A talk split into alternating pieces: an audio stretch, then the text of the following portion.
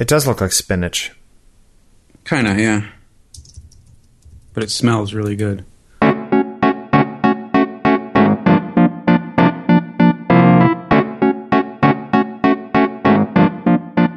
Uh, hey, before we begin episode 14 of On Taking Pictures, hey, you do you do some printing, don't you, Bill? I do a bit of printing, yeah. You do a bit of printing. Uh, we've got a great sponsor for the show. They, they've uh, they've produced some really fantastic papers, and that is Red River Paper. Um, they do uh, pretty much any kind of paper you want, glossy, matte. Um, my favorite is the polar matte for black and white. Uh, Bill's favorite is, I think, is the what do you what is it called? Ultra Pro Satin. Ultra Pro Satin. Um, really fantastic stuff uh, for probably a whole lot less than what you're paying now. And if you use the coupon code or promo code OTP, not only will you get 10% off, but uh, you can also get one of their sample packs for just $7.99. They're usually $12.99. So you can save a little bit of money on some Red River paper. Good stuff. And thanks to them. Yeah. Yeah. So, uh, yeah, this is on taking pictures number 14. Um, I, ca- I just can't believe how fast they're going, and, and they're getting. I think they're getting better. I hope they're getting better. Getting better by the hour. Better. By uh, so my name's Jeffery Saddoris. I'm from FadedandBlurred.com, and uh, with me, as always, is the Andy Richter to my Conan O'Brien, Oh, Bill Wadman, internationally renowned portrait photographer from because, Brooklyn. because there's one guy in Italy who knows my work. That's right. That's- there's one Czechoslovakian kid because you built a Hackintosh who knows who you are. okay, it's not that bad, but I'll I'll take it. I'll take it. How are you? Uh, I'm okay. I, I stopped drinking Coca Cola. Uh, self-imposed, or was this like a doctor thing? Um, no, it's uh, somewhat self-imposed. I want to. Um, I, I've actually stopped drinking caffeine and sugar. So uh, it's just a little a little test Wow. to see if it'll make me uh, uh, less cranky. You're going all Alec Baldwin on me. Alec Baldwin do that He, he quit quit sugar and and yeah yeah on the show or in general? uh for like for real. Oh, the Yeah. pro- see the problem is is that I don't drink Coke for the caffeine or the sugar. Do you drink it just for the taste of it? I really drink it just for the taste of it. But Diet Coke is not the same. No, it's not. So No matter what they tell you, Right. Diet Coke and regular Coke taste completely different. and even the uh, what's the fake stuff? The Coke Zero. well, so what is it? The the high fructose corn syrup you're trying to get rid of? Um, it's it's both the sugar and the caffeine. I just it's just stimulants. Um, it's a little test. Interesting. But, well, we'll- uh, we'll check in and, and see how it goes. So I may be less ranty than normal. How when, did you stop? Uh, Has it kicked in yet? Yesterday. So so there may be a little residual crankiness. I'm 36 hours in, and it's a mess. All right. Hey, before we start, uh, I got a couple things. Um, n- number one, uh, as as you know, because you had a, a big hand in it, I just upgraded to an SSD, Yeah. and um, What do you I got to tell you, it is it is bar none the best low cost upgrade you can do to your machine. Absolutely barring true. barring adding more RAM to your system, I think it I think it's a must have. And I think if you would- have a reasonable amount of RAM already, uh, an SSD is a bigger jump. Yeah, yeah. Um, I I could say with with some degree of reassurance that I will never go back to a spinning drive as a main system drive. Isn't it crazy? It's it's insane. Have you have you tried? Because it's it, it it's funny because I um I, I have my SSD backed up to a partition on a regular drive, and I was playing with Mountain Lion last week, and uh and in the process I had to sort of make that backup bootable, and so by accident for some reason uh it's it if if I don't touch anything it boots to the hard drive and not to the SSD, just because Oh, there's okay. something messed up somewhere. Um, and so the other day I was, it was booting and I was like, that is taking a long time. And then it would get to the desktop and it took a second and the mouse appeared. I was like, the heck is going on? I'm like, oh, You were right. booting to the to the spinning drive. I was on a spinning drive. Um, It's it's. I you know I I mean you, you and you I have ha- you have this. a fast machine. I do have a fast machine, but I am. Uh, You were crippling it. Pretty much, yeah. Once once we're out of the post screen because it, it is a Hackintosh. Once we're out, or a custom Mac, I guess is the the proper vernacular now. Um, once we're out of the post, it's about ten seconds to usable desktop. Yeah. And and then when I did the thing where where you said you know open every application on my system, it, Yeah. it opened literally every application in about four seconds. Yeah.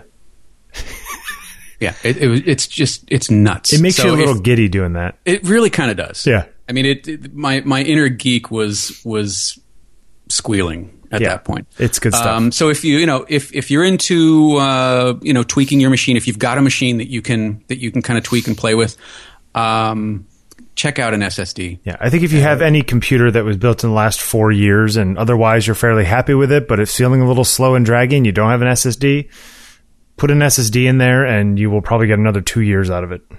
Yeah, I, I mean, I, I think we're going to do an SSD in Nikki's MacBook Pro. Yeah. because it's a, it's a couple years old and it's just starting to feel a little long in the tooth. Yep. and I think this will give it a little snap and, and extend its life a, a bit. Oh, absolutely. Yeah. Yeah. All right. So, what else you got? Um. Oh man. Okay. Stop using music on your websites, people. Stop using. oh, it just. Are you talking me- about Albert Watson? No, no, no, no, no, no. That that's just sort of tone on tone. And I'm, I'm talking about it, primarily. It's like wedding photographers Oh, or yeah. or senior shooters where they do these videos, and the videos are fine. But but here's the thing, gang. Katy Perry or Colbie Caillat or whoever music it is that you're using, they don't need the little bump that your site's going to give them. And you probably didn't pay for the music Right, anyway, that's- so it's probably illegal. thing.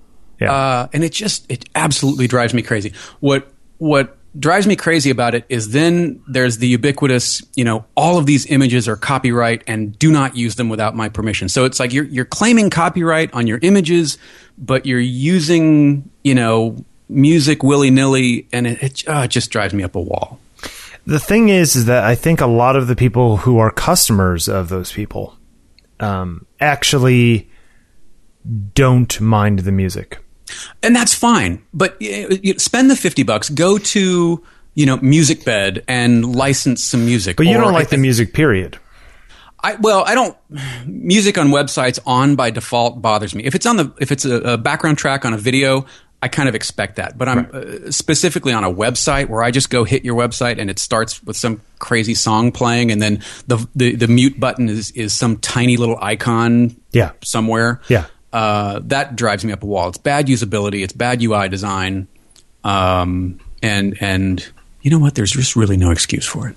Okay, I, I I completely agree.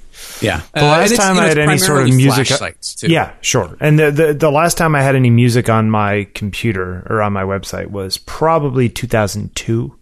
Yeah.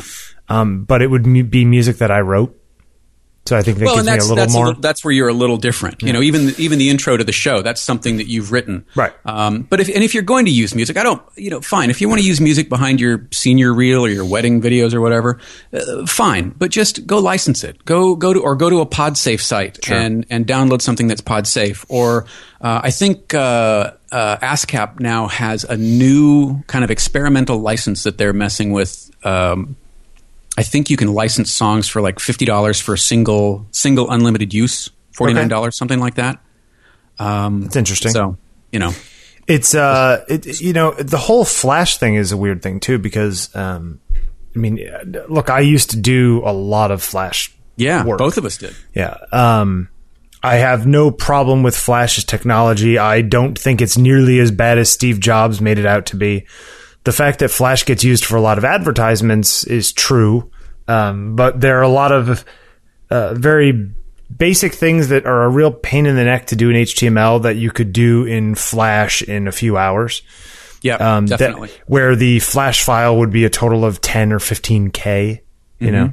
Um, I mean, it's getting better. There are some HTML5 animation tools out there. Hype is one of them that's pretty cool. Um, but it's still coming from that the Flash background. It's still a lot easier to do it in the Flash development environment, right but For some at- things, but coming f- going forward i mean the idea that you can't see not being able to use flash on my ipad or my iphone that right there means that a big chunk of people couldn't see my website if it was built in flash Sure. I'm not going to do that. Sure. Um, so and there are still a lot of big photographers and there are a lot of out there. big photographers and Flash. yeah, a lot of them are building new sites in Flash, which is just mind-boggling to me. Um, Right. I met a photographer a few weeks ago, and he was like, "Oh yeah, we could have this like Flash intro." I was like, "No, you cannot have a Flash intro. no, don't do that."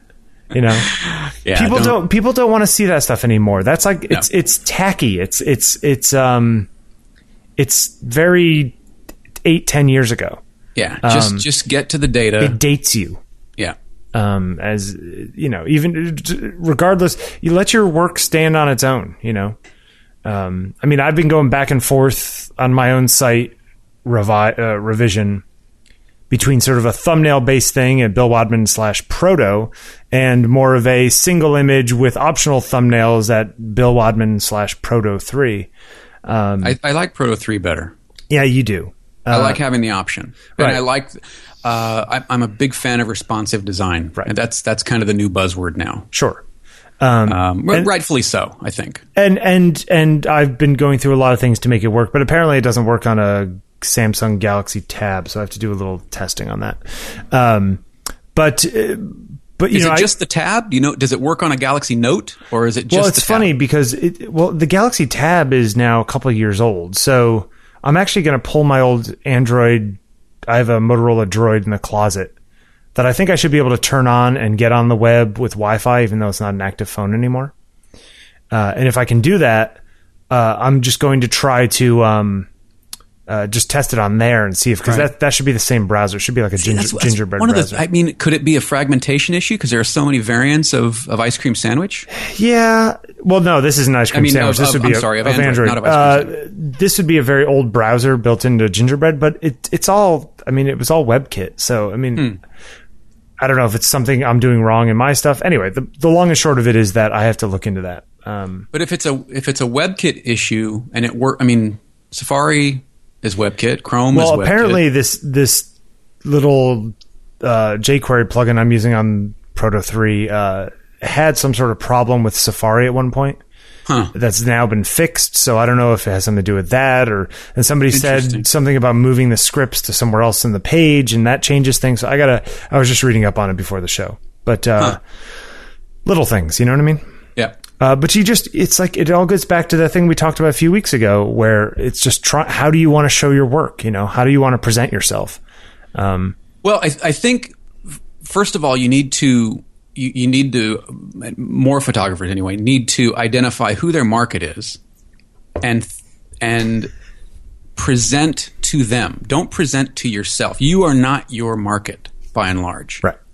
And that's that's a big hurdle that people have to get over with their website, Re- regardless of whether you're a photographer.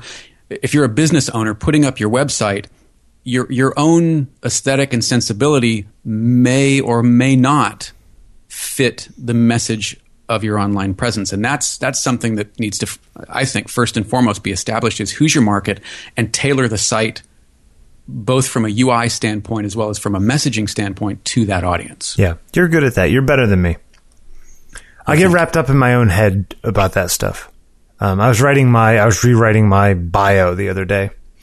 And I just you hate feel- writing about oh, yourself? God. I feel like a It's, stooge. it's painful. Yeah. Um, I would say it's like going to the dentist, but that probably doesn't fit. Yeah. I like going to the dentist now. She's a biscuit. Oh, that's funny. Okay, so but we digress. Yes. Uh, all right. What's next? Wait, is that all of your rants, or do you have more? I, you know, I'm going to hold off and see where it goes. I've, I've got one more, but I don't, I don't want to come off as cranky. It's quite all right because see, I I'm off of the caffeine, so I'm not as cranky this week. Yeah. It's really the music thing. Okay. Yeah, that, that, that was one of the biggest ones. Uh, and it's just because uh, some people have sent in work uh, to Faded and Blurred and, and want us to feature them on the site. And, and I, I love that people are sending in things. We, we're, we're featuring more people that, that have, have written in. Yeah. Um, but it's it's like when that first thing you know you, you, you, hit the page and it's this boom music playing and this koo, you know kooky slideshow. Uh, it just drives me crazy. It's like "Nts, nts, nts, nts." No, it's it's like these these pop songs. You know, like I say, it's like it's like Katy Perry or Colbie Caillat or you know. I don't listen to a lot of radio. call me Uh, maybe. I like that song. Call me. Uh, I like the Jimmy Fallon version. Yeah. Did you see that one with Sure. the Roots? Yeah. Yeah. I'm not big. I- You know, I, I really only listen to one station, and that's the the classical station at, at KUSC. Um, everything else is podcasts. I don't think I own. I've never owned a radio. How could you have never owned a radio? I don't think I've ever used the radio. See, when I was younger, my father owned record stores, right? Like that's what he did for a living. So You are aware that there is this thing called radio, though. yeah, no, no, no. I, I'm aware of radio. I just never listen to radio because if I Well, liked some missing much. particular thing, I would just yeah. Especially nowadays. Everything's owned by two companies now. I think it's it's Clear Channel and something else. Yeah, it's pretty bad. Yeah, it's bad. Podcasts. Um, hey, what happened with your Canon? With your with your Oh, what's so- going on with your nub? So I, so I put my thumb on my nub the other day and it wasn't there. It came off right in your Uh, hand. yeah, so for, for those of you who don't recall, uh, there's a little eight-way joystick on the back of these new Canon cameras, um, and the plastic thing that was on top, sort of the cap of it, disappeared. Uh, while I was walking on on the boardwalk on Coney Island, I'm walking and I took a picture and I put the camera down around my waist or whatever uh, on the strap, and I So you next- do remember that it was there when you started taking pictures. Oh yeah, and then and then the next time I picked it up, you know, fifty yards down the thing, it's gone. Um, it like somehow it rubbing against me, you know, rubbing against my body while I was walking was enough to pop a piece off of my thirty five hundred dollar Canon body, um, which I was not extremely happy about. But I called CPS, which is the Canon Professional Services, and I was like, "Look, this is crazy balls. You know, this is not good." Um, and they said, uh, "Well, you know, send it in, and we'll see what happens. Whatever. Uh, and if you know, it may not be covered under warranty." I was like, "If that's not covered under warranty, like." Were they really that that kind of aloof about the whole thing? We'll see a little bit. I think the problem is Jeffery is that they are basing their responses on what I tell them is wrong with Sure. the camera. Okay. You know, if they say, "Oh yeah, we'll take care of it," and then I send it in, and it's a much bigger problem for whatever Yeah. reason, and I actually dunked a thing in water, you know, um, then they're just, you know, it's a CYA thing, I think. Um, so I sent it in yesterday because I've had shoots the past few weeks and I haven't had time, but this week is kind of open and a thing got canceled on Monday. So I was like, you know what? I'm going to send it in and get this done. And so I, I sent it. They they were nice enough to send me a prepaid label via email, so they're paying shipping both ways. Um, and I put one of these like little CPS stickers that you can get that says you know rush order kind of thing on the box. So theoretically, they open it first. Um, and then I'm hoping to get a phone call today or an email saying, "Oh yeah, it's easy. We're going to fix it. We'll send it back to you tomorrow." Um, Where, where is Canon relative to you? Do you have one close to you? They have a few service centers, but the one near me is literally, I mean, I could drive there in 45 minutes if I wanted to. Um, It's over in New Jersey. So, Everything's in New. Isn't the Newegg warehouse is in New Jersey yep. too? Right? in fact, it's probably right next to the Newegg warehouse, honestly. Because there's this big sort of industrial area, sort of just south of New York over in New Jersey, okay. um, where a lot of the stuff I think is. So I sent it over there and it should be fine. Uh, apparently, if it's if they get back to me and they tell me it's not a warranty repair, I'm supposed to call this woman at CPS and have her call on my behalf.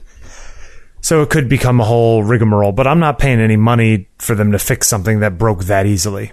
Like that's there's something wrong, you know. yeah, I mean it, it's it does seem I didn't do anything to this camera. little- it was around it was around my silly. neck, and this was not a fifty dollar camera, you know. right. Um, so we'll see. I get it's a little bit of a, a test to see how good the Canon repair system is. Uh, uh, I guess I guess we'll find out. Hopefully, I'll get it back. I've got another shoot on Monday and some this weekend possibly. So hopefully, they'll get it today, turn it around, whatever. You ever send anything to Nikon to get repaired? Uh, no, Nikki did. She sent in. Actually, you know what? No, I take that back. I did send something to Nikon. I had. Uh, or what was it? Maybe it was on a previous camera. I don't think it was this camera, uh, but a couple pixels stuck on the uh, on the LCD, Oh, okay. and uh, they they I think they turned it around in a week. They swapped out the LCD. I don't I don't actually know if they swapped out the LCD or if if they remapped it and just made me think that they weren't there. I don't know. Did they charge you? No, Interesting. didn't charge me for shipping. Didn't charge. No, they just sent it back and it looked fine. Yeah, sometimes I have good experiences with Canon, and other times I've been like, I have to pay three hundred dollars to get this thing fixed. You know, Um, I think they'll take care of you. I mean, yeah, I guess we'll hope. If they only knew that I was an internationally renowned photographer have that guy in Czechoslovakia call on your behalf. with a podcast with thousands of people listening, and I'm going to badmouth them.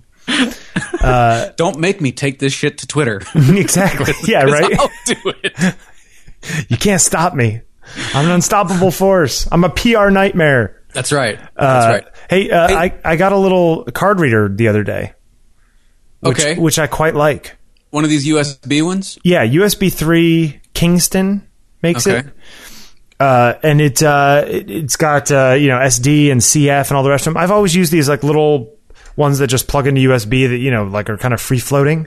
This one's Yeah. more of like a cable from the box to the to the computer. Can I tell you? I still plug my camera into the machine. See, here's the thing. I, I've- I, I, need to step into the 21st century and, and get. a I find that that's tragically slow, which is the it reason why I don't like it. do Everybody it. tells me it is.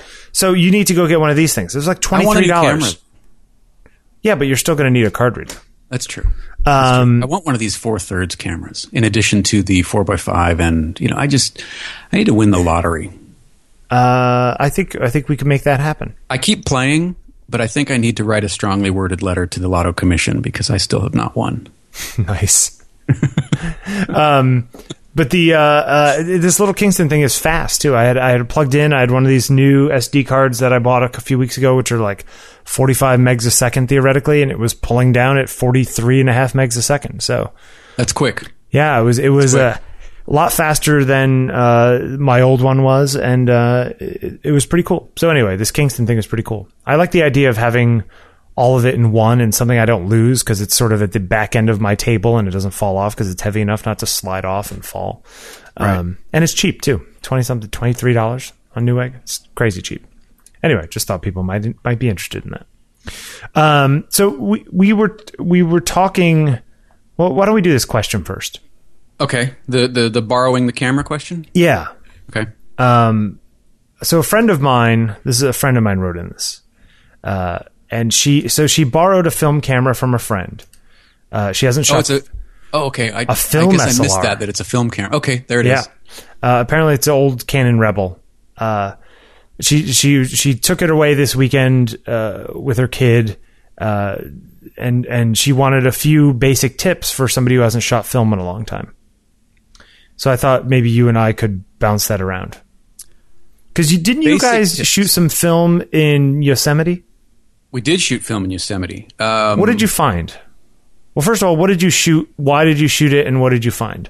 Okay. Uh, I shot. What you mean? What what camera body? Yeah, and what film? Uh, it was a Nikon F2. okay, So older, all all manual. all manual, you know, all metal, bulletproof Right. camera. Um, we shot. Uh, I think I know one of them was was Ilford HP5 because that's my favorite. Okay, so black and white. film. Okay. Uh, and then Nikki shot color, and that was kind of the thing. Was she shot color? I shot black and white, so that we could sort of keep track of who shot what. Okay. Um, and it- it- Yosemite was an interesting choice because, uh, uh, first of all, I I had never been there. Um, And it an is, adult. and it is the most amazing place on earth. it, it- no argument. Yeah. no argument. When when you know we we had driven through it at, or near it. I don't even remember it much as a kid. Um, but actually entering the park and and you know keep in mind that that I had been a huge fan of of Ansel Adams and Weston and and and all those guys in in high school. So I'd seen a ton of photographs of of of you know the valley and and pretty much everything that that you could photograph and I had come to the conclusion, and I still believe, that there is nothing that I'm going to shoot in Yosemite that hasn't already been shot if I try to shoot it the way it's been shot. Yeah. Okay, so but but uh, coming around that that that corner, that that sort of bend where then you get the view of the valley, it's it's breathtaking. It really is. absolutely amazing. And, uh, you know what's crazy is that when you're driving and things are not really moving all that much because it's so big compared to you. Yeah. Yeah, you just get this weird parallax of Yeah. things kind of kind of coming slightly in and slightly out of your field of view. And it's it's it's amazing. So what we decided to do was rather than shoot Yosemite the way virtually everybody shoots Yosemite, and that is very wide, you know, these big grand shots. Which, uh, having been there now, I, I will go on record and say that none of the photographs of Yosemite do it justice. None of No. the photographs that I've ever seen of Yosemite. Not even the Ansel Adams ones. I no, I don't think so. Once you see it in person and you're standing there, it, it's humbling. First of all, it's absolutely humbling to be standing at the base of the falls, or or you know walking the back road up to Vernal, and you, and you see you know you've got the river, and it's the smells, and it's the sounds, and it's it's overwhelming. Yeah. it's absolutely overwhelming. So rather than try and capture all of that and fail miserably, we shrunk our view down basically you Sure. know I, I i shot and and nikki shot the way we shoot everything else which is details Okay. and if you didn't know that we were in yosemite you may not know that these photographs are from yosemite and i think what what happened for me anyway was it became a much more personal exploration of the park rather than just showing the enormity or trying to show the enormity and and and and the grandness of it all. Right. So, and I think that I got more interesting shots because of it. More interesting Um, t- than you would have gotten if you tried to be Ansel Adams. Yes, Okay. yes, because I'm. It goes back to what we've talked about before. I'm not Ansel Adams. I'm not Ed Weston. I'm not. Uh, you know, uh, any of these guys that are amazing. I'm glad because they're all dead. Well, that's that's true. Um, but you know, or uh, uh, um, Michael Frye or Kanashkevich or any of these guys that are doing amazing work. I don't see through their lens. I don't see through their filter. So it's it's going to come off as me either trying to imitate them, uh, or it's just not going to come off well. So rather than do that, I, I tried to focus on w- what I at least know how to do relatively well Sure. for me. Uh, and I think that kind of leads in once once we kind of touch on this, it'll lead into uh, refining or or exploring new areas uh, in a bit. Um, but that that was that was what worked for us was to see it through our own eyes and and shoot it through our own grid. Uh, and I think we came up with some really interesting things. That is interesting. I hadn't thought of that. Um, now, did you feel? Do you feel like you got different pictures than you would have gotten shooting digital? Yes, Why? um, because Better pictures or different pictures? um better is probably a little subjective. Right. um, I- I think they were better because I think I was I was looking more. I knew I only had a finite number of shots that was well below you know five thousand or whatever that fits on a card. You know, I mean, you're dealing with with tens or dozens of shots rather than hundreds or thousands. So I think it's more purposeful. Okay. I mean, without sounding like a like a film snob, which I'm not in the least, but film is more purposeful, Sure. or it can be. So, as a film snob, um, no, it's it, it's you're right. It's there's there's an intention there. Um, there's there's being a little more selective. Um, uh, it's it's an interesting thing. I mean, uh, tips. Let's see. Take your time. That's a good one for film, right? Um, if your camera has auto exposure, uh, trust it. But the, the nice thing about film is that it has uh, a fair amount of exposure latitude, right? Which which people get this confused a lot. There, there's there's dynamic range of something like film, like how many stops of light from the darkest shadow to the brightest highlight. Um, but then there's latitude, and, and latitude, I kind of think of it as like uh like um like a rubber band around exposure, to where if you get the exposure somewhere in this range, the, the, the film sort of pulls it so that it that it's closer to correct. Does that make sense? hmm Sure. It's sort of like a little bit of like almost like a compression uh, of of of the dynamic range, so that so that if you're within a half a stop or a stop, usually film is going to be all right. Uh, which is why uh, things work out better. Like those little uh, disposable cameras they bring, have at weddings on the tables, you know. Um, those don't have a variable shutter or a variable aperture. They work on the idea that if it's if it's bright enough to take pictures, then this film has enough latitude that it'll pull it into something usable. Does that make sense? Yeah, sure. Um, and so film is nice that way in that you, with digital is is much more like uh, slide film where you have to get the exposure right on for to, to look right. But negative film is is is very forgiving, much more forgiving than even digital is. Uh, digital is forgiving in that you can see the pictures that you just took, and if it's wrong, you can take another one. Sure. Um, where film is is kind of a it's like a little assistant that's always with you, kind of helping you out. It- it's the Microsoft Bob of photography. kind of yeah right uh, negative film that is uh, black and white and color they they they they work with you and they help you out along the way uh, that's what i kind of notice um, so yeah even in auto exposure settings i mean you're not going to get i think most people shooting with a modern digital slr versus a film slr you're not going to get that different a picture you know the the final output i mean the, one will look like film and one will have more detail. Oh, um, wow.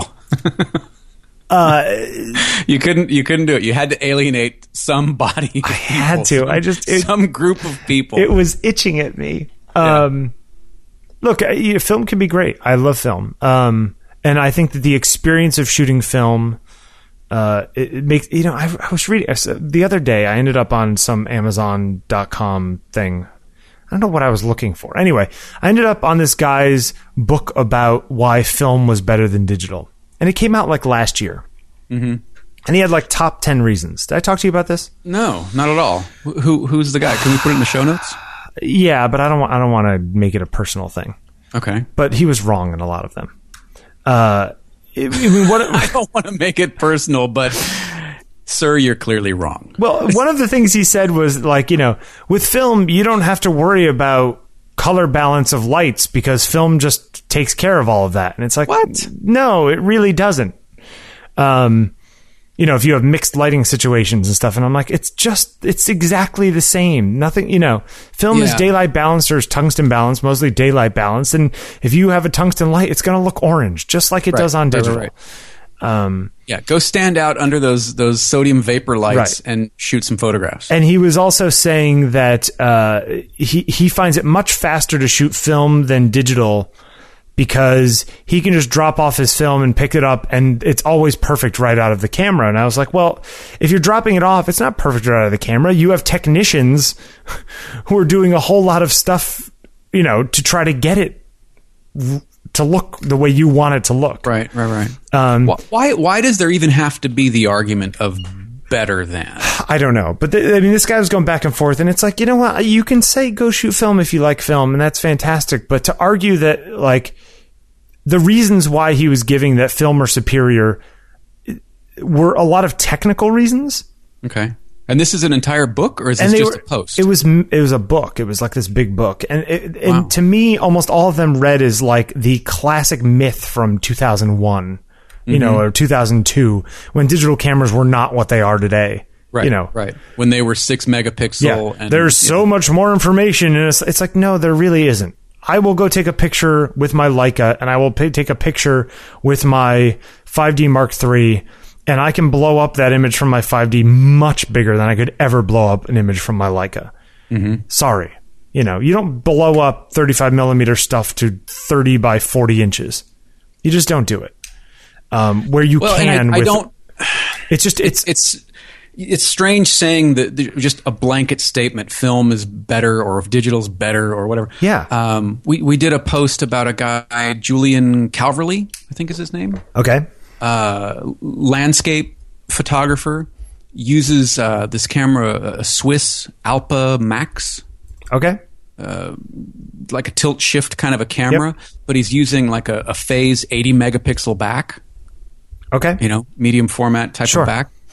Uh, and and you know, I, I can't believe that that that that is not going to capture as much information as a 24 by 36 millimeter piece of film. Oh, Oh, uh, oh, Or that, that camera. quarter piece of film. Oh, that camera will capture more information than a four x five would. Yeah. Um, look, I I shoot 35. I shoot medium format. I shoot four x five. My, you know, 22 megapixel Canon captures about the same amount of information as film does in my Hasselblad. Hmm. You know, um, So then that means you don't need your Hasselblad anymore? I could send it to you if you're not really, yeah, if you want to play with it. Um, I yeah. Well, it's just, okay. Well, what's kind of funny about all this is that I am cameraless this week because my camera's in the shop. So I actually pulled out my tub of film from the fridge, and I'm going to go shoot a roll of film today. well, you've been shooting that that four x five project, the f- portrait project, yeah. Yeah, I have, but I, I mean, I'm, I'm going to go further and actually go out and shoot lots of pictures. Very cool. So I mean, So what, what what we kind of danced around it. What's what's the advice? Is it is it the just slow down and and and uh, Yeah, I mean, if you're shooting 35 millimeter on a on an auto camera from 10, 8, 10 years ago, um, your method of shooting is going to be very similar to what you would do with any digital SLR that you get, right? Um, because in many ways they are the same camera. Just well, nowadays the new ones have a lot more electronics, but essentially you've just swapped the film for a sensor, you know, which is what the original uh, a lot of those original cameras were. I mean, some of those original Nikon and Canon digital cameras were literally were film bodies that they've modified right? to fit a sensor in where the film was. Um, yeah, maybe just play with composition. yeah, You know, yeah, tr- try if if you're not familiar with shooting, uh, kind of based on using rule of thirds as a as kind of a loose guide. Maybe Sure. try that. Offset your subjects a little bit. Um, and, and if you're used to using a digital camera where you're looking at the screen, I mean, like we talked about last week, looking through a viewfinder is a very different thing. Yeah. Um, Yep. It is. I like I like looking through a viewfinder. Makes me happy. It's pretty nifty. You know, uh, we we talked about uh, the whole uh, out of your getting out of the box, out of your comfort zone a couple Yeah. weeks ago, and uh, and then we talked a little bit about uh, a little bit more last week. And uh, somebody sent in uh, Rick Paulson, one of our listeners, sent in a good Garry Winogrand quote. Uh, he said, "You can't learn anything from something you already know." You like that quote? I like it to an extent. All right, let's talk. Um, I, I, I agree with it on the whole, but I think that through focus and refinement, you can learn new things. You can learn new ways of doing things, um, whether it's process or whether it's uh, composition or shooting. Um, I don't know that you have to go. Well, I've I've done portraits, so now I want to go do this, or I've done sports, so now I want to go do this. Um, I, I think that there's value in honing a particular genre or discipline or process. Okay. And but you think that a guy like Winogrand say, I mean, at the point at which you've honed for 15 years, are you still honing, or are you then literally just are you polishing it up so it doesn't get tarnished? Well, that's an interesting point. Um, I mean, I'm all for refinement. Like, uh, okay, let's just because it's an easy thing to talk about, right? Let's even my own work. I uh, the kind of portraits that I take now, if I stopped taking them all together and started doing landscapes, I could take these pictures five years from now. I think, just because I've come I've- back to them, you mean? Yeah, I've done so much of this kind of stuff that it's in my bones now Okay. you know. Um, and I will continue to refine it doing what I do.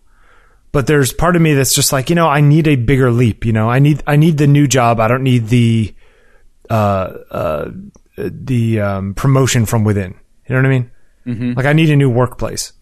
But how do you how do you I guess figuratively at least abandon the process or, or the style or, or the genre whatever you want to term it that you've that you've done over and over and over and over and over again for something new I don't think you can abandon it entirely. okay I think I think the trick is to um, change change your method enough so that you're still working from the same toolkit, but that you're making room for a new tool. Hmm. Okay. You know. Um, well, I, you know, I yeah, I mean, uh, argument for refinement aside, I mean, we kind of stepped out of out of our own comfort zones doing this book, doing this ebook. Right. Um, we haven't really talked about it a lot yet. We're, we're kind of in the home stretch of, of finishing haven't it up. really talked about how much weight you've gained. I've not gained a pound, Mister. Uh, so we're doing this this this ebook uh, all about ice cream. Uh, it's called Chill, and it's um, it's twenty recipes of our own creation and and supporting photographs of not only process but finished product. How many of them haven't come out well? One. One. What was the flavor? Yeah. Just so I know. Uh, it was a it was a, a frozen yogurt that we did. It was a raspberry frozen yogurt with a fudge swirl. What? Now, it's it's first of all, it, it turned out like Pepto Bismol pink with this with this swirl of fudge through it. You can imagine how how unappetizing that actually looked. Uh, that one didn't. That was the only one that we really we did. It's not even going to be in the book. It just we went. Ugh, it's disgusting. Um, but it, it, we're shooting. First of all, neither one of us, neither Nikki or I, are food photographers. So we're shooting arguably the hardest type of food that you can shoot, ice cream. Okay. Um, you've got a very small window in, in, which you you can shoot before things start melting. Um, and what we did was we started out trying to shoot like we had seen photos like we'd seen on different food blogs or in different books or whatever. And again, it goes back to kind of what I said about Yosemite is we were shooting through someone else's lens. We were we were trying to shoot the way they shoot them. Right. And it, it came out kind of disingenuous creatively, if that makes any sense. Sure. So we we shot we, we we basically scrapped everything that we had shot. We started over and shot um, food and ice cream specifically, the way Nikki kind of approaches her flowers and nature shots, which is very shallow depth of field, macro, um, lots of, of sort of blown out colors and shapes behind things. So it's it doesn't look studio. It looks like you you've created these little worlds to shoot in, and it's I think it's a different take on the photos, and I think it works for us. Okay. Um, so in one, on the one hand, it was something out of our comfort zone, but on the other hand, we applied techniques and and and little visual tricks that that we're comfortable with to that that unknown. Sure. Yeah. So it's you know, we'll see. I mean, it's all about a lot of times, at least for me, it's about igniting or reigniting creativity. Mm-hmm. You know, trying to do something different.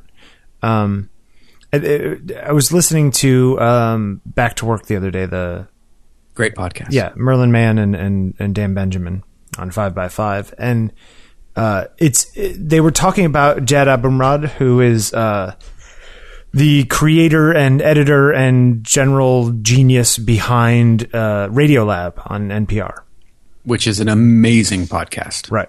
Uh, yeah. Probably my favorite. Podcast. Yeah, if you're not listening to Radiolab, then stop listening to us and go listen to Radiolab. Yeah, if you're you're living wrong yeah. if you're not listening to Radiolab. Uh, Radiolab's great show, but I guess I, I haven't read the whole interview, but we're going to put it in the show notes.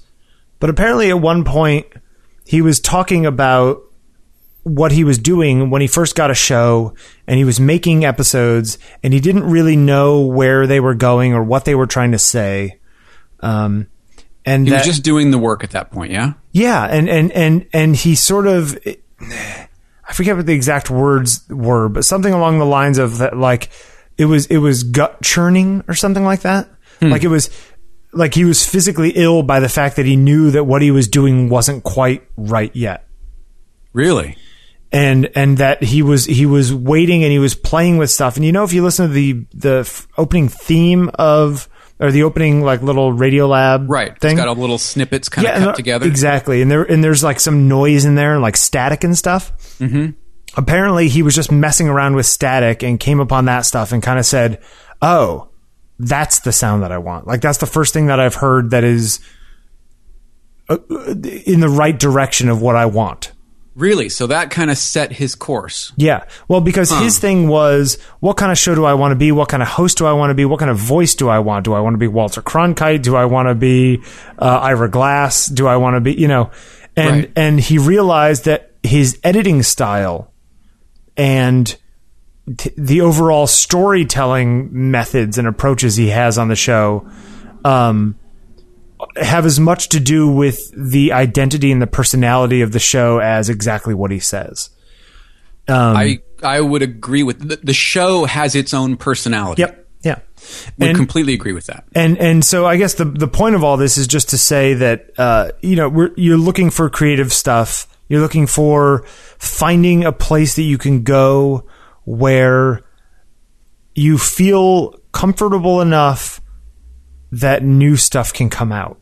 Mm-hmm. Right? You don't want to be so comfortable that you're like lazy in bed and it's a Sunday and you don't want to get out of bed because it's cozy as hell. Right. But you also don't want to be like on the edge of a frozen lake naked, terrified. You know. Now, okay. Now, Although that let- works for somebody too. Some people too. Let, let's turn the lens on you for a second. Sure. Where where do you fall with regard to your portraits? Because I know you've been going through kind of a funk the last I don't know several months. Let's Yeah. say is that fair? yeah, so absolutely. Um, Are that- you in that comfort zone? Oh, I'm I'm I'm in bed and don't want to get out because what's the point? Mm-hmm. I'm like my head under the covers. I might as well just sleep another hour because it doesn't really make a difference anyway. That's where I am creatively, uh, which is to say nowhere. Now, the funny thing is, is that you know I've been doing work lately for clients and magazines, and and they're all completely happy with the photos. It's just that they're the same photos that I've been taking for a while now, and that's what bothers me. Do you feel like you've gotten to a point where you're kind of phoning it in?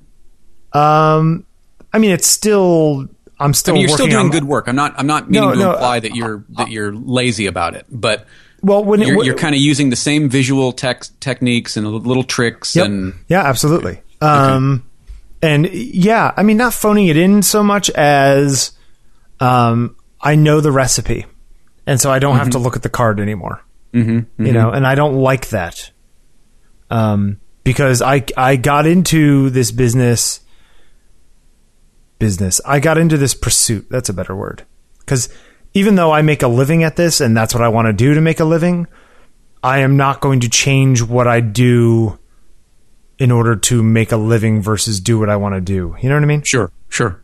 Uh, so I got into this pursuit to make new things. You know, uh, so much stuff in advertising is like the same old crap over and over and over again. Um, and I wanted to do something that wasn't the same thing over and over and over again. And lately, it feels that way. Um, and so I, I, I need to I need to find something to get out. And uh, you had that John Cleese interview in the show Yes. notes, and Yep. and that I mean he apparently in that I have to rewatch it. I watched it a long time a while ago. Um, but he he talks a lot about how yeah I mean it's just it's it's it's being silly so that something else can come out. You know. Because Yeah, I if, mean, if you're it's- worried it's- too much about the structure and, and the and the and the ingredients, Yep. it's it, you're you're you're you're thinking the wrong way. You know, Yeah. It's creativity as a process, not as a gift. right? Creativity doesn't come from thinking. Creativity comes from doing. Yeah. Um, and I think that that is one of the mistakes that I make myself. The problem is I I have a largely depressive nature, right? So even though I know that intellectually, it's hard to do that emotionally. Sure. Still hard to break out of that. Yeah, Yeah. yeah. And and whether it's because you're you're comfortable uh, or uncomfortable, something has to get you up out from under the covers. Yeah, absolutely. Yeah, and and and it, that's why when I used to do these crazy daily, weekly projects things, like when I was doing 365 portraits in 2007, there was no, you know, th- there was no try, as Yoda once said.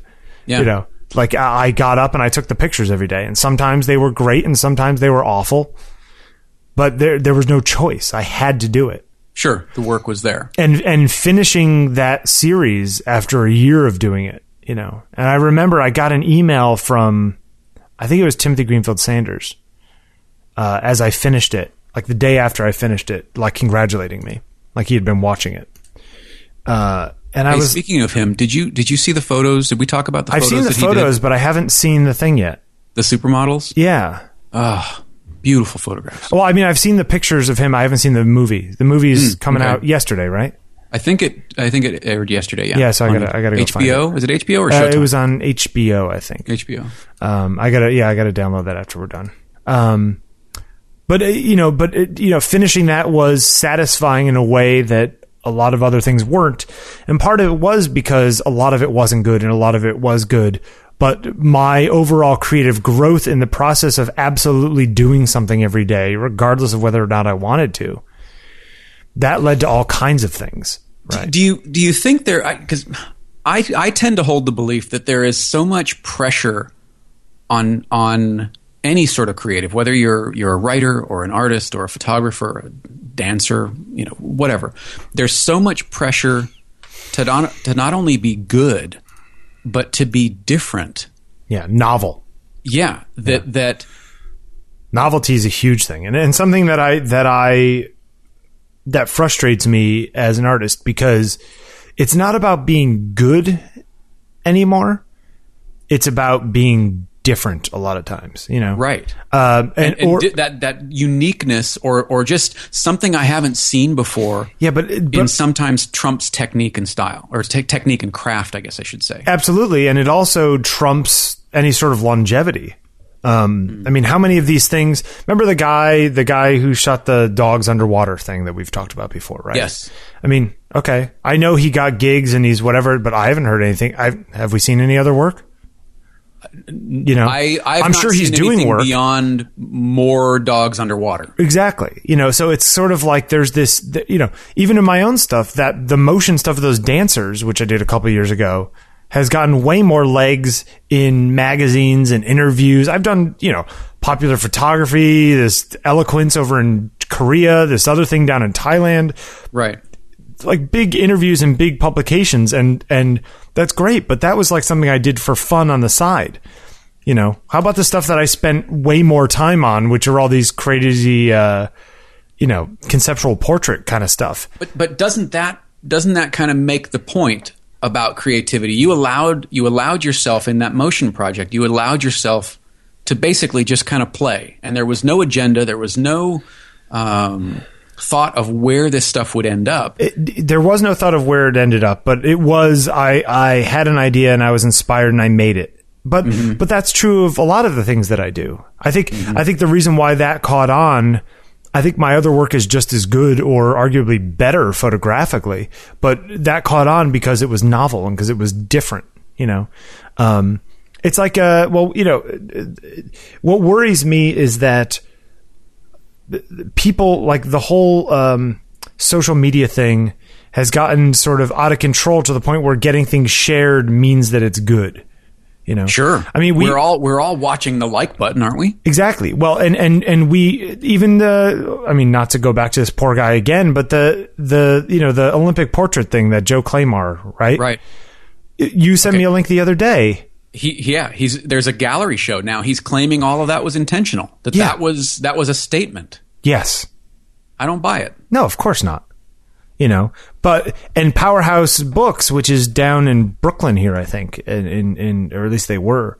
Brooklyn. yeah, Crooklyn, uh, is is putting out a book of this stuff, and unironically, uh, let's see, what do- let's what do they say here? Uh, many of the photographs were first met, met with harsh criticism of a bevy of news sites and photo blogs, quick to highlight the image's alleged defects, citing offhand poses, the stressed lighting, the scarred backdrops, and labeled blah blah blah. Such criticism miss miss the work's powerful and nuanced compositions and display of personality. Here, here we see real individuals at the peak of their athletic career in ordinary and impromptu poses, sometimes playful, sometimes quite intense, in an unplanned setting. You will not see the world class athletes like this anywhere, says the write up for this book. I mean, it seems like a this lot is- of backpedaling. Oh, that's talk about lipstick on a pig. Are you kidding Yeah. me? Yeah. Like that's that is like unbelievable amounts just- of BS. Like th- talk about art school pretension. Yeah. Like Take who- your licks and move on. yeah, like, but this is not him putting it out. This is a big book company is putting Right. this out. So this is some sort of media spin right. PR thing. because it got a lot of press, therefore it's something they can sell. Whether or not it's good, yeah, you know. yeah, Um, and that's what's kind of crazy about the whole thing. Hmm. It's it's it, it's just it's um yeah, it's interesting. yeah.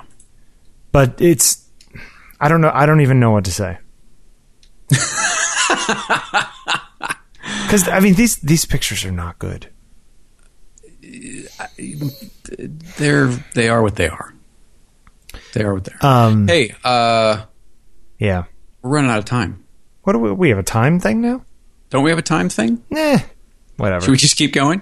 well, I, I, I think I think we're getting to towards the end of this whole argument. Not argument. This whole Not argument. Um, But but this I mean this book thing kind of just this is a glaring relief of what I'm talking about. Exactly. Um, it, it is. It is. You know, there were seventeen thousand people who liked it. So Right. that you know, somebody said that means seventeen thousand people are going to buy this if we if we turn it into something that can be purchased. Right. Yeah. I mean even the the the Jen Bekman thing, right? The 20 by 200 or you Twenty know, by two hundred, right? um there's stuff in there that is kind of like you know, the stuff that sells in there from what I've noticed is not necessarily the best work, but it's the kind of stuff that you could put up on your wall that would be completely unoffensive. You know? hmm it's like oh pretty shot of prospect park in the morning you know that kind of thing it's not the interesting stuff it's the Right. It's not the artistically interesting fits the stuff room. right and you know and it's okay so and and there's a place for that absolutely but you know by jen bekman doing it isn't that sort of blurring the lines between uh popular sort of and and not like pop as in warhol but pop Right, as right, in right. bubblegum uh, and I'm not saying that my work is better, your work is that much. I'm just talking in general. Sure. Um, and it, it, it blurs the line between oh, we, this is artistic or this is is this art or is it like oh, this is popular or we know this will sell and therefore that's the one we chose. Um, and you know, okay, so are you an art gallery or are you a mass market, you know, print shop? Right. Well, I mean, the, the art versus product argument has been going on for years. Oh, you don't think Timothy the the whole uh, thing behind the models thing? He was shooting them for Vogue or something, and he, you know, shot behind the scenes video and he shot portraits of them while he had them there, and then he made this stuff with it. and that so the the the show was kind of a byproduct of the shoot. Yeah, because I think I mean he had access to these people, and so he took pictures of them. And I mean, good for him. Sure. But he's he's like the king of productizing that kind of thing, you know, um, where he's like, oh well, I'm shooting these these things, so I can also do this, this, and this with it. I can I can dice it up these six other ways, Right. you know. Um, I don't think like that. Maybe Perhaps that's to my part detriment. of the change, though. Yeah, that Yeah. maybe that's part of the change that needs to happen. Yeah. Is is you you need to you need to be more than photographer. You need to be director, social media person, marketer. You need to wear your art director hat again. You know all of those things because that's becoming more and more. Actually, s- strike that. That has become what's expected of you. Oh, the celebrity photographer, and not Sure. like you're taking pictures of celebrities, Right. right? Right. But Um, but yeah, the celebrity unto themselves. Yeah. It's it's it's an interesting thing, but I mean, what does that have to does that have anything to do with their work? I think it can, Right. but more often than not, at least what we hear about, it seems no. Right. And and who and who uh and does it matter, right? I mean, like what for some people maybe that trade is worth it, you know? Oh, this is what people want, then I'll give them what they want. Mm-hmm. Because I am in this to make a living and not to make exactly the kind of art that I want to make. As long as I'm not working for a boss, then I'm happy. You know, and But then at that point, you're you're working towards creating the brand, yeah, not creating the work. and that's not necessarily wrong, is it? No, it's not necessarily wrong. I mean, just because I don't like Just because you find it morally offensive doesn't That's right. No, I mean just just because I'm not, you know, a fan of XYZ photographer. I mean, I know I, I use Terry Richardson as an example a lot. I'm not a big fan of his work, Right. but a lot of people are. And he shoots a lot of famous people and gets paid probably a lot of money. and has sex So- with a lot of them. whatever. So good on him. You know, um, it's not the kind of work that that I go, oh my god, I need to buy the book of that, or I would love to shoot like that, or Sure. or you know, I now are there sort of rock star kind of or, or well known artists that I really like and and that think I think still do really good work? Sure, Yeah. sure. I mean, we talked about LaChapelle, right? I mean, neither of us are all that blown away by his work. It's No, well but- done, but, but we don't particularly like it. Yeah, I mean, I I respect what he's built. right? Yeah, you know but there are other people who i would go to as examples of things that i like sure. Yeah, it's it's it's. This is a big tough question. it is a big tough question and i i think it's good that we that we come back to it every now and again um, and I, I i at least hope um, that people are finding it interesting i think they are based on the feedback that we get because we're getting quite a bit of you know email feedback and and uh, comments on these types of questions and i think a lot of people wrestle with them Well, I think these the- these are the big que- these are the discussions that people don't generally have in public. sure they may have them in private, or they they have them, or they're thinking about them. But you know, a lot of a lot. Of, I think a lot of shows like ours are just you know, what's the newest camera and how do I use some auto exposure HDR mode? You know, sure Uh, and, that's that- there's there's that's a room great. for them. But I that think has that- value but there's I think that there's a place for a heavier, more artistic discussion about this kind of stuff. completely agree and i i hope that we're in some way filling that void Hey, um, before we get to the photographer of the week, uh, I would just like to say that uh, we're getting more and more listeners. yes Uh, a we lot are more we are actually. growing, and uh, I just wanted to say thank you to everyone for um, for. Uh, I'm assuming some people are are spreading the word. It uh, seems like it doesn't it? Yeah, and uh, if you're not, please do so. Uh, Yeah. If you're if you're a member of a photo club or you have photographer friends or whatever it is, just send an email or or uh, on a you know next meeting, just say, hey, I'm listening to this podcast.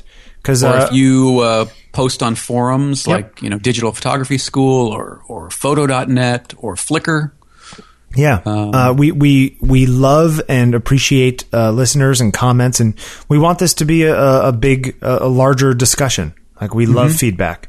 Yep, Um, absolutely. And uh, so if you need to write us, it's uh, podcast at ontakingpictures.com is, is the email address. and uh, i tweet at jeffery saddoris and you tweet at bill wadman I do. Um, and go review us at, at on iTunes if you can, because uh, that helps uh, our discoverability on there. yeah helps people find So us So if you want to even just go give us a star rating or write a little two sentence blurb of what you like or don't like about the show, uh, that's great.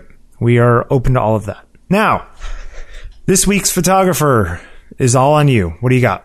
uh, this this week's photographer uh, you're a compositing guy Uh, I have been you known do a to fair composite. bit of the photoshop I've heard of this Photoshop. you do photoshop as the as the kids say yeah, I I, I, I, I Photoshop.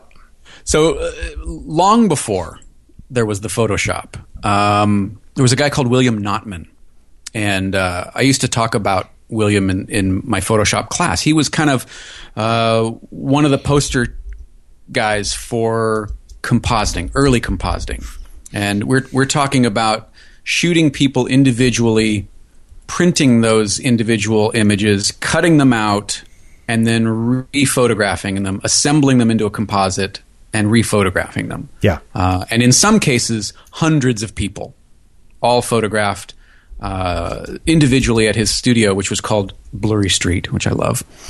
Um, Was it actually great? on a street called Blurry Street? it, it is, but it's B L E U R Y. But still, just Oh. Blurry Street Studios. That just sounds really cool. I always thought that if I were going to open a studio, I would call it Blurry Street. But that's just because my photos are seldom in focus. I like Blurry Street. Isn't that great? Yeah. Don't steal it. You know, you're gonna, uh, you're going to, uh, it's gonna be easy to get those out of focus photos with, uh, with those Lensbabies. That's right. Well, we'll I- get to that what? next week. We'll get to that. I love the Lensbaby. Uh, And, uh, we're having fun with it. So yeah, th- this William Notman, um, he his busiest time was really in the 1870s, late 1870s. He was a Canadian photographer, and he was shooting. Uh, and creating these composites, and they were we, we'd never seen these before. People had never seen them. It was it was a sense uh, of magic uh, in what he created, uh, because you imagine you go into this studio, you're shot individually, and then the photograph that you come to purchase, you're in a scene, whether it's a sea scene or or a landscape or uh, you know some some other uh, sort of fictional grouping, if you will, of people, uh, and and to that to that 1870s aesthetic, this was nothing short of of magic. It's still magic. It's still magic. It really is. Yeah. Um, so William Notman is uh, is our, our photographer of the week, and, And we'll- he's we'll put, Canadian. uh, he is Canadian. Eh? You know, what's, you know what's kind of crazy? He was born in 1826, which means he was born before the invention of photography. and you, right, and saw it come into being and embraced it. Like us and the internet. Us and the internet. Yep. Yeah. That's that's pretty cool. Yeah, Yeah. it is. Uh, th- there's a the, the what I'm assuming is is kind of a, a government sponsored, uh, almost like an NEA type thing.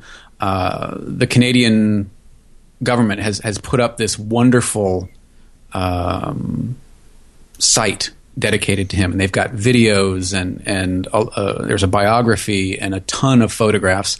So if uh, if you'd like to see one of the places that that uh, compositing started, take a look at William Notman. In some ways, a lot of his work feels um, they feel not like whole photographs, but more like dioramas. Yeah, uh, You know what I'm trying to say? yeah. Uh, well, th- there's a strange sense of of almost forced perspective and forced Yeah. depth Yeah, in them. it's pretty Um, fascinating. I, I think it's amazing stuff, and uh, the amount of of I think vision and and technical artistry that goes into these is is pretty amazing. Yeah, this there's this one of the guys at the train track, like with the train behind them, With the trestle, the big Yeah. trestle behind them. Yep. That one's amazing. Yeah, I mean th- there are dozens of figures in there, all cut out and composited by hand. Look, you used to be able to you could buy prints. That's crazy. Well, and this was, you know, from a business standpoint, this was something new because now you've got this group of of of people, and each person in the group is going to want their own print. Yeah, yeah, yeah, yeah. So now instead of just selling a portrait, now you're selling eight or ten or twelve or or however many copies of this image because everybody wants a photograph, you know, a copy of the photograph they were in. That's pretty cool. It is pretty cool. Yeah, that's a good one. See, I like finding these sort of more obscure guys. Mm-hmm. I added a bunch of people to our possibles list this week, Okay. um, so we have we have plenty to to pull from.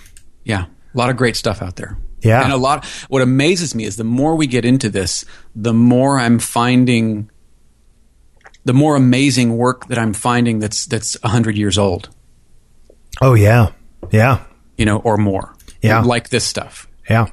You know, well, that's I mean, even I- like that Cecil Beaton guy we did a couple weeks ago. I mean, he was doing stuff in the 1930s that you're like, really? Yeah. Wow. Yeah. you know? Um, yeah, absolutely. There was lots of stuff going on 100 years ago. You know, we should do. I'm going to put another one on the list. Don't tell me. I'm, I'm not going to. I'm just going to put it on the list. Don't spoil the surprise. I'm, I can tell you, I just can't tell them. By the way, did you see we did not, in fact, do Irving Penn this week? I know, but Irving Penn is on the list. Of course, Irving Penn is on the list. It was a curve. We threw a curve. We threw a curveball. I like that. That's nice. You gotta, you gotta keep tuning in to find out when we do Irving Penn. Bum, bum, bum. Is this the Could you do a little, a little? Could you do a little, Little- suspense music? a little spike? Could you Yeah. play us out with some suspense? Yeah, I'll have to. Get, dun dun. I'll have to get. I'll have to get my. Uh, I'll have to get my gear out to do that. But yeah, I you can please? do that. Yeah. Maybe we'll have some custom suspense music next week. I gotta go into town this afternoon and buy some more of that Polaroid film or the uh, uh, Fuji film. Yeah, you better before they run out. Yeah, I just can't decide how much I should buy. You know. Well, it's not going to. It's not going to go bad. Oh yeah, I mean, it does. In theory, it's already bad. So Yeah, you know, you'll- it's you'll it's only going to go right? worse. it's only going to go worse. But even that, that might be more interesting. It's true, although it gets it does weird streaky things as time goes on. Um, but it's it's uh, it's pretty cool this stuff, and it makes me use my four x five again, which is kind of fun. Good. Uh, although I need posting. to, yeah. Uh, anything else? I'm good. This is a good, good. one. We got a lot of stuff in here this week. I, th- I think so. I think so. We, so we will uh, we will be, be we will be back next week. Yeah, we will. Uh, and, and in the meantime, uh, go over to Red River Paper. So it's redriverpaper.com slash OTP. Get a little landing page. Print some photos. Yeah. We should do. Uh, well, we, we need to talk about a couple things on, on how we can get some some visual feedback from listeners. We want to see your photos too. oh, that's an interesting idea. Yeah. Why not? Maybe make like an Instagram feed or something. Ooh, Instagram. I love Instagram. you like that? I do like that. Yeah. Yeah. I was like All right, some we'll old British woman just then. Ooh. Yeah. Yeah. Yeah. Like a breeze just went. I don't know. So till uh, till next week. Till Uh, next week. We'll see you next week. yeah.